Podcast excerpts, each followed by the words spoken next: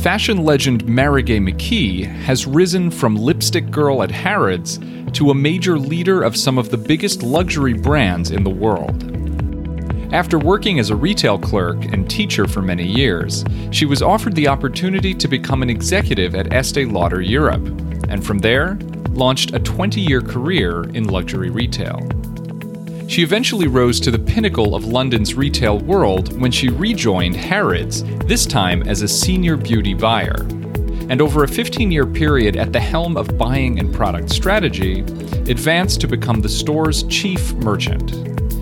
Through the implementation of Marigay's strategic vision and her philosophy on exclusivity, Harrods attracted a greater share of high end luxury clients than ever before. Marigay subsequently crossed the pond to become president of Saks Fifth Avenue in New York, where she evolved a new vision for the iconic brand's luxury and positioning platform. She is also an advisor to several emerging fashion brands in the United Kingdom and the United States, mentoring young talent and young entrepreneurs. In 2015, Marigay started her own consulting firm, MM Luxe Consulting, which helps world class brands like Tommy Hilfiger and Harper's Bazaar develop winning strategies for marketing, positioning, and growth.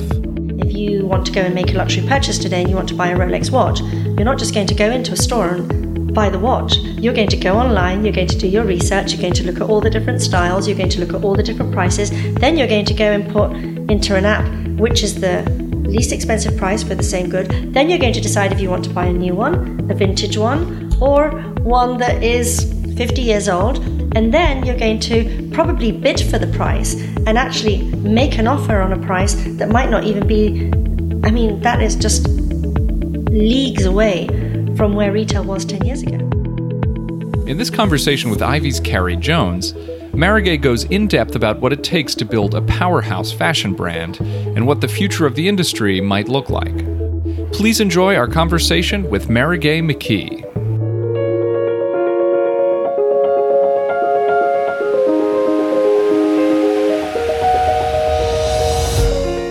You're listening to the Ivy Podcast by Ivy, the Social University.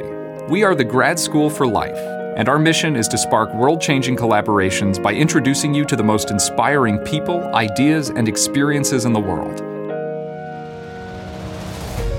For more information about the Ivy community and to find out about events happening near you, visit ivy.com and email us at membership at ivy.com.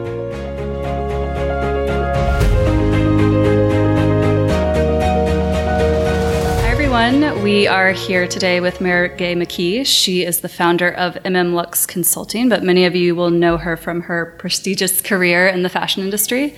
Um, so thank you so much for joining us and having us in your home. Thank you very much for coming. so I would love to touch on the beginning of your career. I always love hearing the stories about, you know, what were your career aspirations when you were younger and and uh, before you took on these larger positions um, in the industry? So I was a, um, a teacher when I left university. Um, I taught English in Madrid. I did my TEFL exam, so I could teach English as a foreign language, and I taught English in uh, Spain. And um, I loved teaching, and I loved it because I also I loved the children, but I also had three months holiday every summer. So every summer I would go to the United States and take a group of 30 students to the US. And I spent a summer at Harvard, I spent a summer in Vermont, I spent a summer in California um, with these exchange students. And then American students would go to Spain and Spanish students would come here. And so, you know, and I loved it. And that was sort of my, my, my first taste of America um, just out of university. And then um, while I was a teacher, um, I was approached by a headhunter and they were looking for somebody um, in the education department of Clinique in Estee Lauder who had to speak fluent English because all of the um, courses and all of the information at Estee Lauder, which was based in New York, were in um, were written in English. So um, anyway, I jokingly said to the headhunter, "Well, if you pay me double what I'm earning as a teacher, I'll think about it." Not ever thinking that they would come back and say, "Absolutely." So I'd like to think that there was a more altruistic um, reason for my getting into um, brands and retail. But the reality of the situation was I was forfeiting 16 weeks holiday a year for double the salary and not that many holidays per year. Um, but you know, it worked out. It was a it was a time and a place, and uh, I ended up going to interview with uh, Estee Lauder and Clinique, and I got a job offer from both, and I and I started with Clinique. Oh, that's great and impressive. And you you really had an extensive career at Harrods.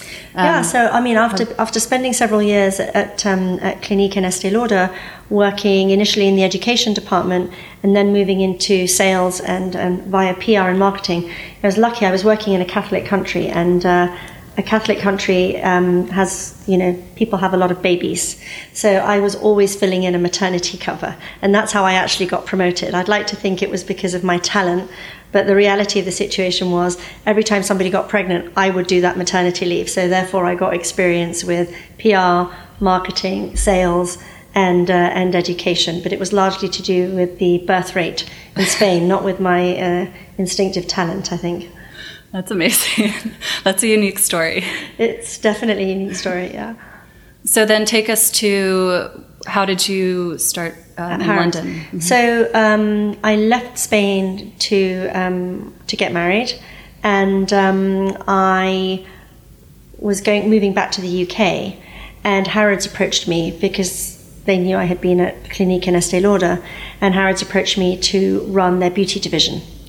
And so I actually started as the head of beauty buying for Harrods and um, loved it and was very fortunate to become the GMM of cosmetics and fragrance shortly, a, a year and a half later.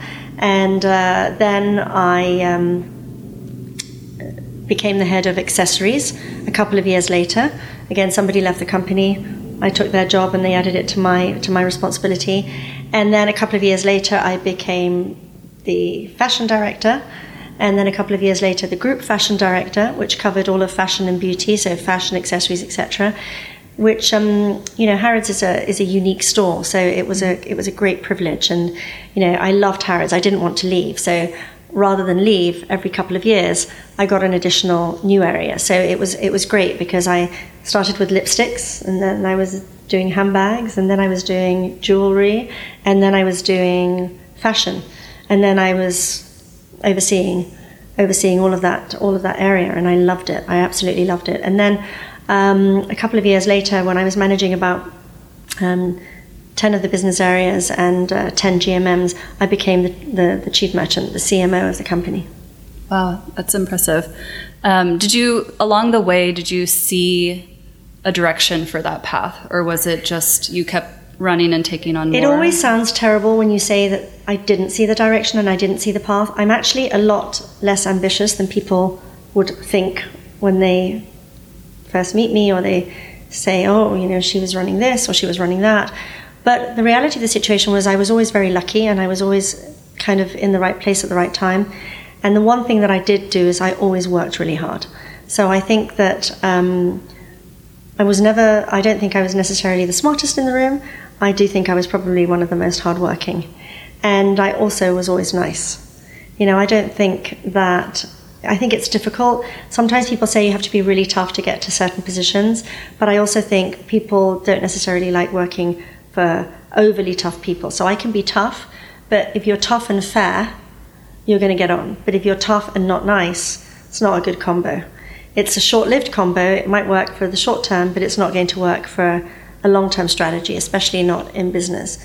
So, my father always used to say to me, um, you know, charm is one of the most underutilized weapons in business.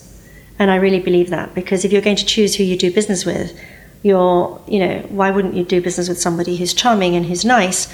It's just so much a more enjoyable experience. And most of us spend more of our time at work than we do at home and therefore it's important that you know you surround yourself with people that have values and that are nice and that you know the word nice maybe is, is, is too generic but you know dignity integrity integrity um, values and goals right and so normally people that have dignity integrity and values you're going to kind of enjoy working for them i think Right. And they're going to be motivational and inspirational. And I was very, very fortunate because I had um, a great boss at Estee Lauder. I had a great boss at Harrods. And you know, I, I learned a lot. It was a it was a it was a great journey, and I was very fortunate that you know in the nearly 14 years that I was at Harrods, I had seven promotions. So life never got boring because every two years my job role changed.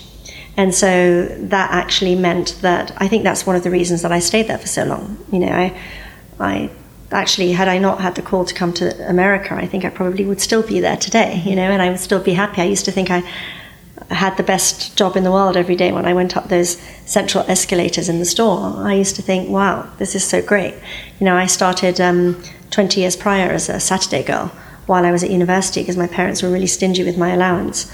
And so I worked um, at Harrods on Saturdays.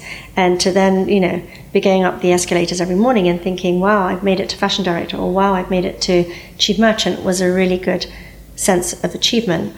And, um, you know, whilst my father always did think, could you not have done something more than be a shop girl? the reality of the situation was other people didn't see it like that. So I was lucky for that reason. That's great.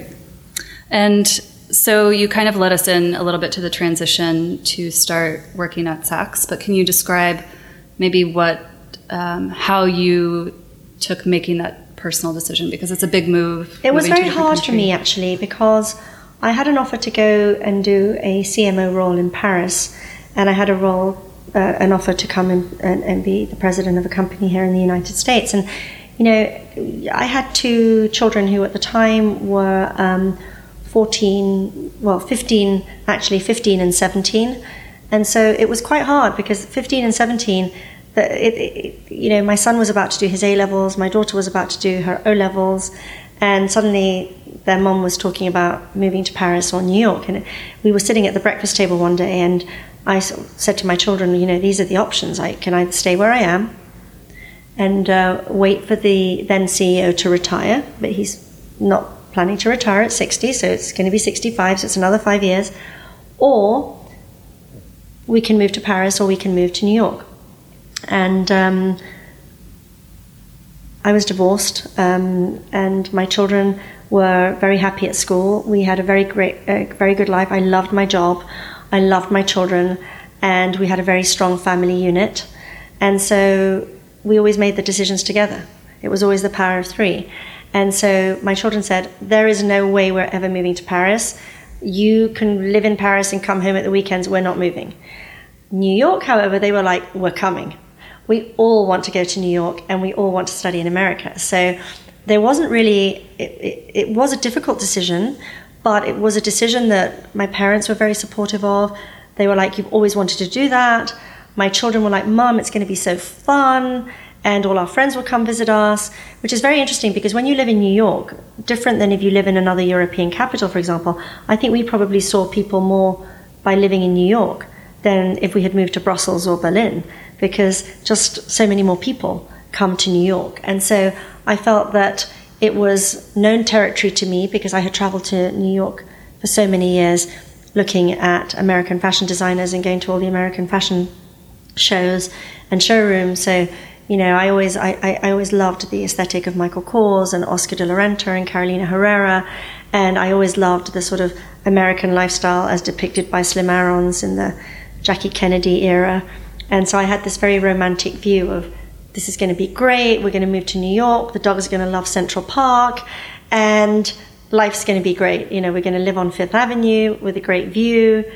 I didn't really take into consideration how different moving countries was and how different so many things that I took for granted every day in London were just different here. And it's not just tea versus coffee or a scone versus a bagel. It was a little bit more than that. You know, it's just it's it's people's attitudes, it's people's approach. Um, people are far more PC here. People are far more guarded here. In a working environment, um, if I if I was at a table sitting at a round table in London at a meeting, and I said, What does everybody think about this? I would get six varying views, and people would be honest and they would give their opinions. Here, it wasn't that people weren't honest, people were lovely here, but they would be more guarded about their views, they would be more concerned about what different people would think about their views. So I had to adjust to things like it, meetings were a bit less productive. If I'm, for example, in the sense that you would go back to your desk and then suddenly you'd get a slew of emails. Actually, I thought this, and actually, I thought that, and actually, I thought that, but they weren't as prepared to voice their concerns or their opinions or their opportunities in case anybody thought anything of it. And so that, from a profession in, in the professional environment, that's that's a point of difference, I think, versus Europe. I think we're a bit more lackadaisical in Europe, and I'm not saying it's a bad thing or a good thing. It's just a different thing. So you need to learn here to ask the questions that are going to get you the answers that you want to hear, rather than just be vague because vague doesn't really work in America. People want specifics and they want to have be pinned down. The other thing that's very interesting is that I come from a culture in, in, in England whereby you kind of step back and you undersell yourself. And in America, people often oversell themselves. And so I, I, I, couldn't understand, you know, like here I would always be like, you know, say to my children, you know, always let others go first, always let others speak, always, you know, don't necessarily be the person that's always putting up the hand, that's always. And it was very interesting because here it's okay, you know, the culture, the American dream is that anybody can achieve anything in their life and everybody can be president and everybody can be a celebrity on social media, and everybody can be, you know, can, can, can be who they want to be and who they aspire to be. And I think parents, you know, bring children up to believe that. And I think we sometimes have the sort of limitations in the UK of, you know, you've always got to, you know, you've got to be humble, you can't be arrogant, you can't be this, you can't be that, which is not to say it is arrogant, it's just a much more, it's a much different way of, uh, of viewing life and interaction. And so I think, you know, I definitely see more competitiveness here, and maybe that's why America's so much more dynamic. You know, like now when I look, go back to Europe, I think that Europe is a bit slow in comparison to the vibe that I feel working here in America, and therefore I think things get done. Things do get get done here, but it's just it's very different. I think if you're a go-getting type of person here, and you're I hate the word aggressive, but maybe if you're very dynamic, um, and if you have charm and you have charisma, I think there's more opportunity for people to get on here than there is perhaps in Europe. And so, did you have to change your leadership style in any way when you were at Saks taking on such a big role for? I think I was viewed as eccentric and eclectic by my peers and by um, my teams. But I, I think they were very they were very welcoming and they were very um, accepting of that. I think they thought it was a bit different, so it was a bit fun. Um, I think the sense of humor is that's a lost cause. I mean, whenever I'm being serious, people think I'm joking, and when I'm joking, people think I'm being serious. So, therefore, the British sense of humour does leave sometimes a lot to be desired in the American. Um, I, I, I, would literally sometimes look at people and they would have a look of horror on their face, and I'm like, it's a joke. But then, actually, when I was being deadly serious, people would be like, ha ha ha, and you're like, no, no, there's no ha ha ha, Like, this is serious.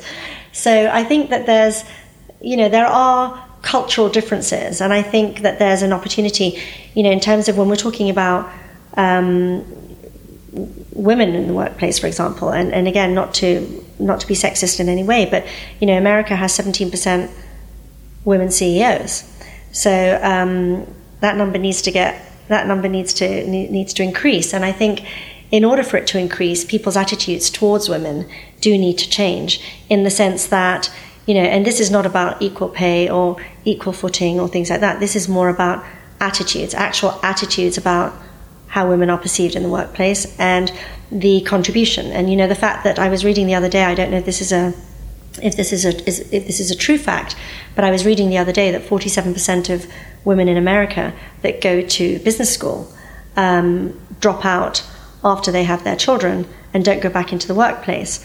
Well, if that's a true statistic, and again, someone needs to research that because I was just reading about that the other day. But if that's a true statistic, that's such a shame, you know, because there should be an opportunity, there should be a way of helping women get back into the workplace, even if they have children. They shouldn't have to choose between having children and having a career. I was very fortunate. I had a mother close by who, for 15 years in her retirement, came by my house every day, did baths, did homework, and uh, helped me with the children, and moved in when I was traveling to Europe. Not everybody has that luxury, and not everybody can have round the clock childcare, which in some jobs you kind of need if you really are going to be taking off to go to Tokyo or taking off to go to the Middle East or etc. So I think culturally there are some opportunities for change, and I think um, you know empowering women in the workplace and um, empowering our daughters to um, understand that the you know there doesn't have to be a glass ceiling and we can break that glass ceiling I think is very very important and I I'm very pleased to be part of um, a lot of different um, groups that that really promote you know how do we keep women in the workplace? You know I, I constantly hear people in private equity and in um, hedge funds talking about the lack of women in these in, in these industries. And you know so what do we do to secure more female partners in, in, in, in there? And I think so therefore attitudes in the workplace have to change but also I think women have to have a lot more confidence in their ability and have to operate in the same way that men operate you know the, the, the world of uh, work is a chessboard and one has to learn to navigate that chessboard and understand when to move a queen and when to move a king and uh, when to play checkmate. And our male counterparts do that very well, so we have to get better at playing chess. Right. I think that's a good point, and I and I agree with your points on women leadership roles. Um, and I'd love to even dive into your career a little bit more, but I'd also like to turn it to the future and what you're doing now. Yeah. Um, and how you you know took the risk of leaving uh, established corporate environment for so many years, and now you're an entrepreneur in your own right, and you've started your own business, MMLuxe Consulting. Can you tell us a little bit about it? You know what? It's a, it's it's a, it's a tiny little firm, but we're we're very strategic. We have very niche clients, but we we provide a service that um, I think isn't necessarily out there. So we've been very fortunate in that we've been able to grow in the last two years. And um, for the first time in my life, I don't work for somebody else. I don't work for a big corporation. I don't work for a known brand. You know, my whole life, I've really only worked for Estee Lauder, Harrods, and Saks. And those are all brands that most people know. So therefore, you know, when you say to people, oh, you know, I'm a consultant, people are sort of like, oh, okay, what, what do you consult in? You know, like, uh, it was it's it's quite amusing. And so you know it's funny because a lady was asking me the other day at a, at a very shishi party in the Hamptons, you know, what do you do? And I said I'm a consultant. And she said, you know, what brands do you work for? And I said, oh, you know, Related, American Express. And I named a few of my clients. And she said, oh, do you make the uniforms for American Express? And I was like, what? no. She said, but I thought you were fashion. What do you do? So it's different. It's it's a different kind of life, you know. So for some of our clients, it's business strategy. For some of our clients, it's international distribution. For some of our clients, it's working on real estate leasing, um, which is a, it's, it's, a very interesting one today. And I'm very fortunate that you know my biggest client, which is Related Industries, um, who have real estate, they have hotels, um, they bought Equinox, they bought SoulCycle, and it's very interesting because um, my, my, my biggest client, which is, is related, they have three projects that they're developing at the moment Hudson Yards here in New York, Silicon Valley out in California, and a project in LA. One's opening 2018, one 2020, one 2021. So that's lucky for me because I have a runway in front of me with, with, with related. And, and one of the things that I do is work on leasing plans and, and retail strategy with them. But what I love about it is that in the old days, we used to have a department store or we used to have a store, and that guaranteed you that people were going to go and visit you. They were going to go and visit that mall, they were going to go and visit that store.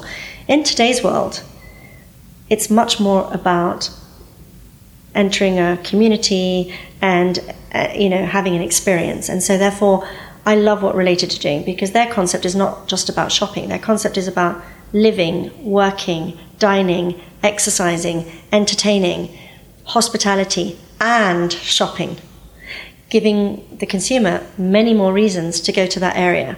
And I think, you know, when you look at if you're if you're buying if you're a young person and you're buying an apartment, why wouldn't you want to buy an apartment somewhere that has cinemas and that has you know great shops and great cafes and great restaurants and great where you again become part of something. And so I think that one of the reasons why I, I was so happy to start working so soon after I left Saks with Related was that they do see the future of retail in, in the same way that I do as part of something a lot bigger, as part of a complex group of communities that interact. And you might have your office there, and you might have your gym there, and you might have your hair salon there.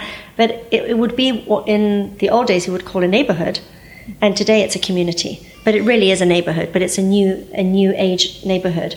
You know, doctors and medical services are going to be in malls today. You're going to have theatre, and you're going to have, you know, we've got ice rinks in Dubai and ski slopes in Dubai to create entertainment.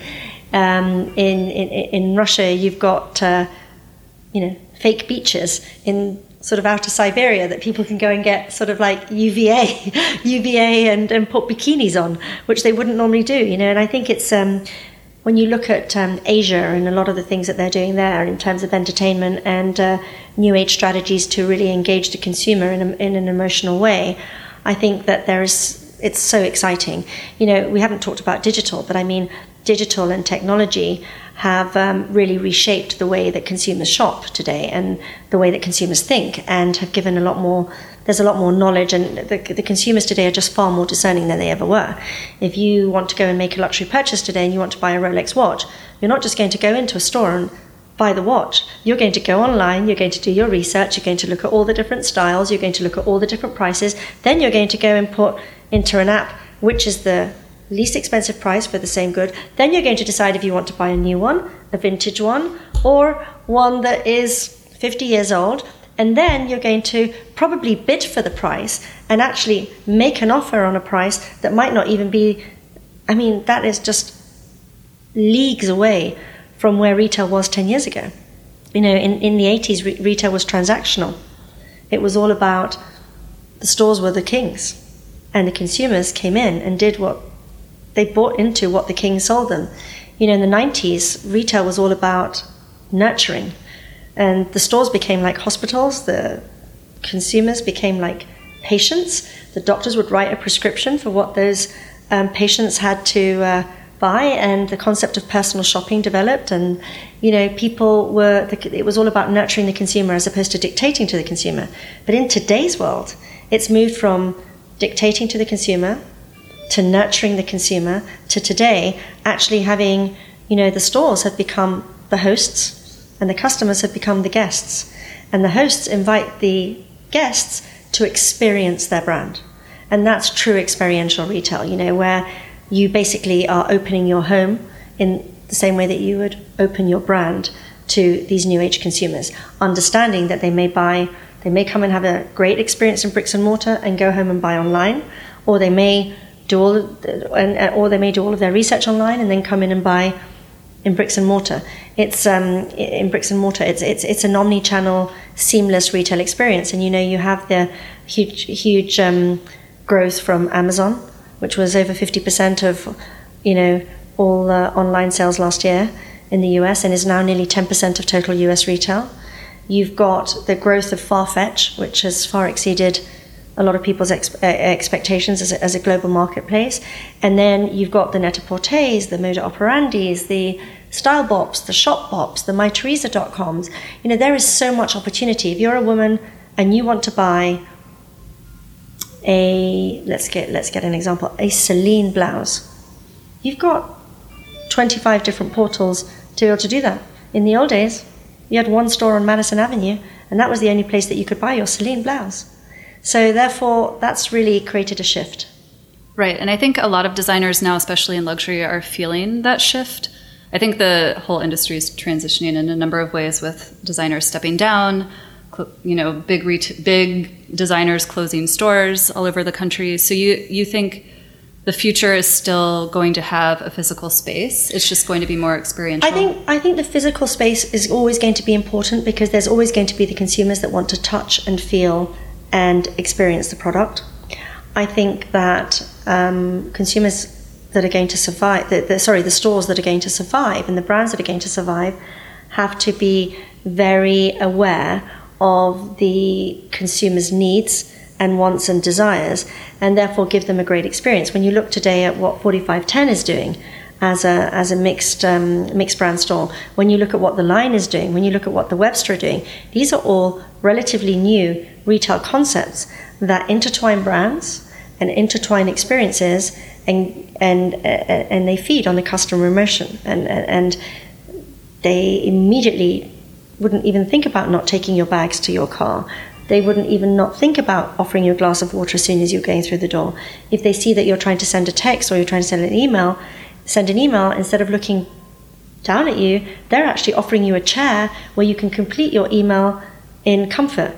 Those sorts of things are becoming increasingly important. So I don't think it's the end of the bricks and mortar experience. I do think that the three O's with the, the uh, online, the off price, and the outlets are killing full price standard retail, but I think there is an opportunity for those retailers to really reshape, reshift, and get on with doing what, what, what the customer wants them to do. I think the other the other situation that's changing is that when you look at the online portals, you've got an average age of 30, 35 buying on some of those big online portals, whereas with the department stores, you know, in, America, the average ages range from 48 to 55.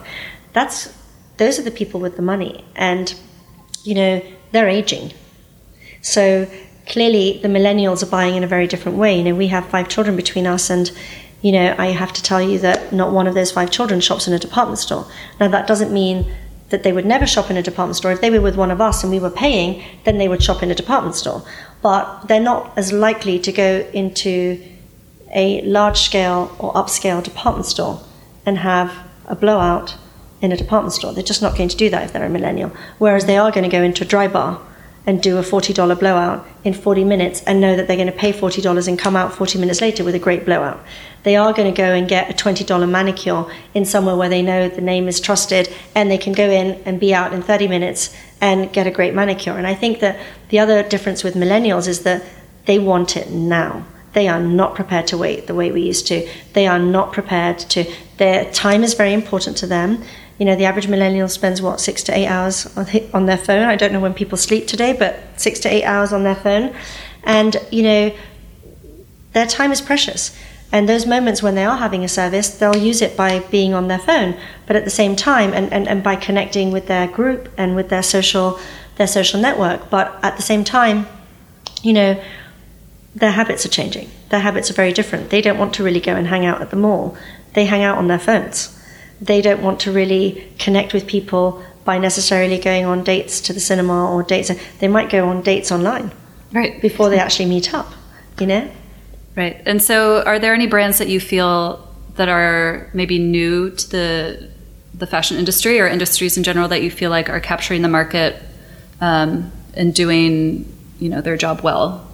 I mean, there's so many. It's it's so difficult to to even put a even put a finger on it. But I mean, there's so many young brands that are working really well, but there's so many online brands as well. I mean, Lulu's.com for prom dresses and dresses for people to go out. I hadn't even heard of it a year ago, and today it's doing hundreds of millions of dollars in turnover. Um, you know, Kylie Jenner Cosmetics two years ago didn't exist. Last year she did 310 million dollars, and she's 19 years old.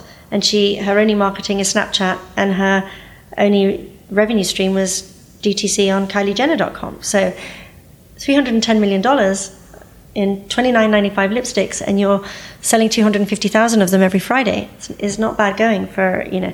Now clearly that's a that's a that's an isolated incident because when you have 100 million followers on Instagram, clearly you could put a pen out and you're going to sell out of that pen or this. But it's you know it's an example.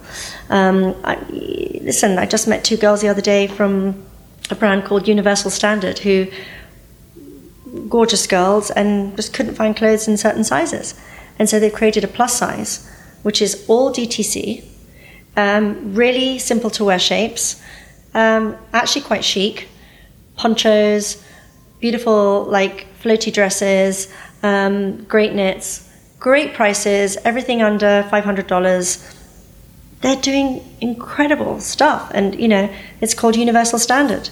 And the big USP, the, the, the, the thing that was very different for them is they offered anyone that changed their size to go back and get another another outfit in the right size.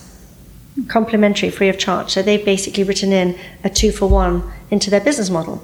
But imagine the service. Only one person in a hundred may take them up on that, but it gives great it gives a great feeling. And I think that's another thing that the one thing we haven't talked about in terms of future trends, and I think that's very important in today's world, is give back, philanthropy, give back, and social consciousness. And I think that the other trend, and I wish I'd said it actually when you were asking me before about the trends, because um, karma is very important in today's world. There could be bad karma before, and no one ever knew about it, and no one ever bought into that. Unfortunately, today, with the advent of mobile phones and the advent of camera phones, as we well know from several CEOs who have been uh, the subject of, of, of recent cases, you cannot have bad behavior because you get bad karma.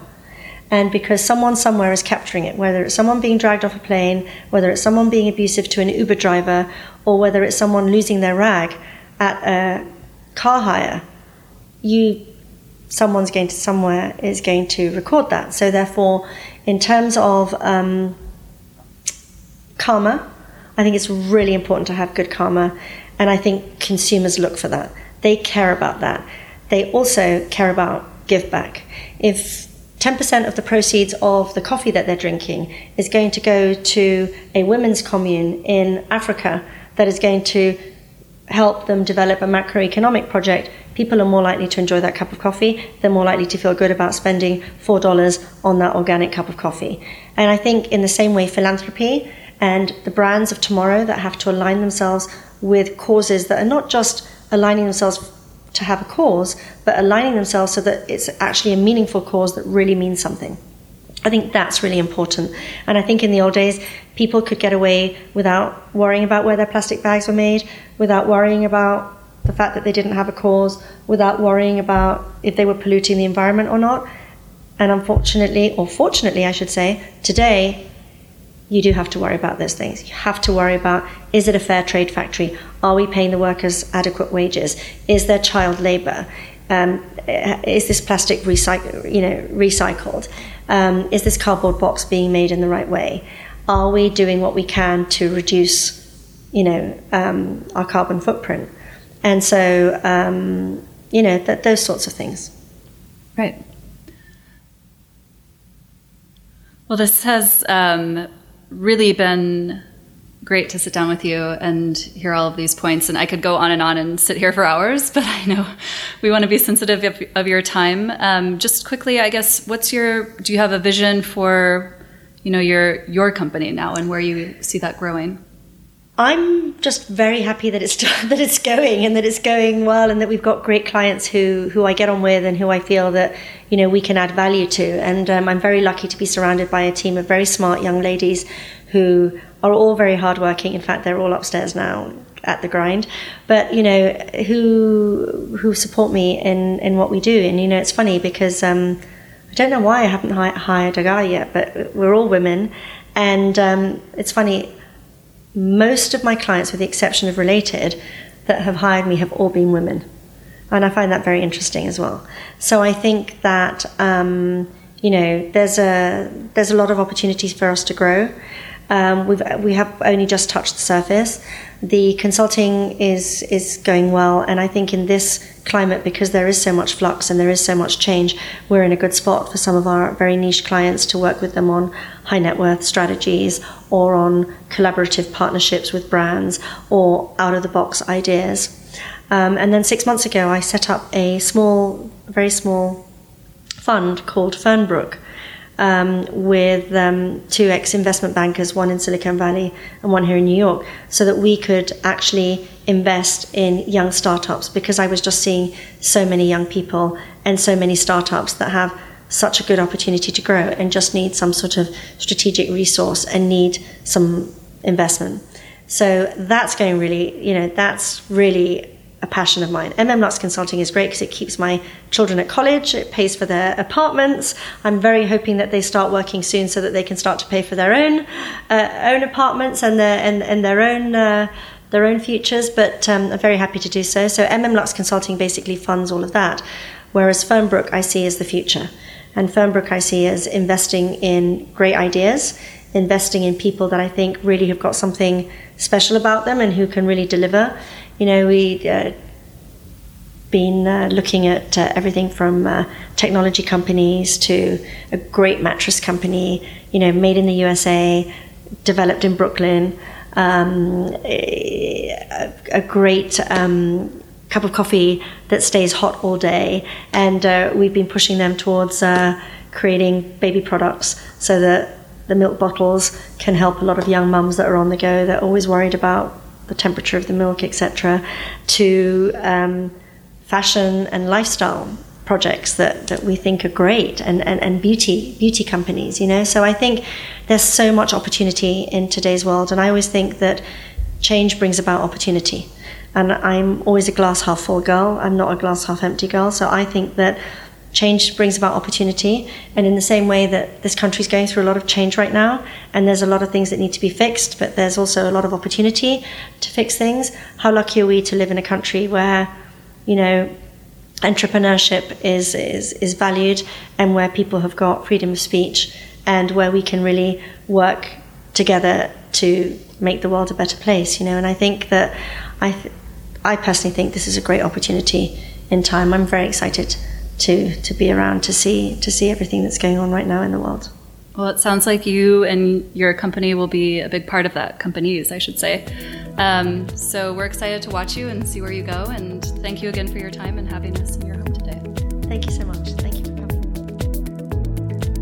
Thanks again for tuning in to the Ivy Podcast by Ivy, the Social University.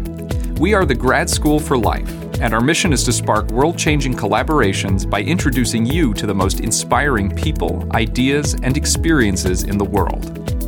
Check us out at ivy.com for life changing advice and gatherings, and the foremost thought leaders shaping our world today. For more information about the Ivy community, and to find out about events happening near you, visit ivy.com and email us via membership at ivy.com. Dream big and stay inspired.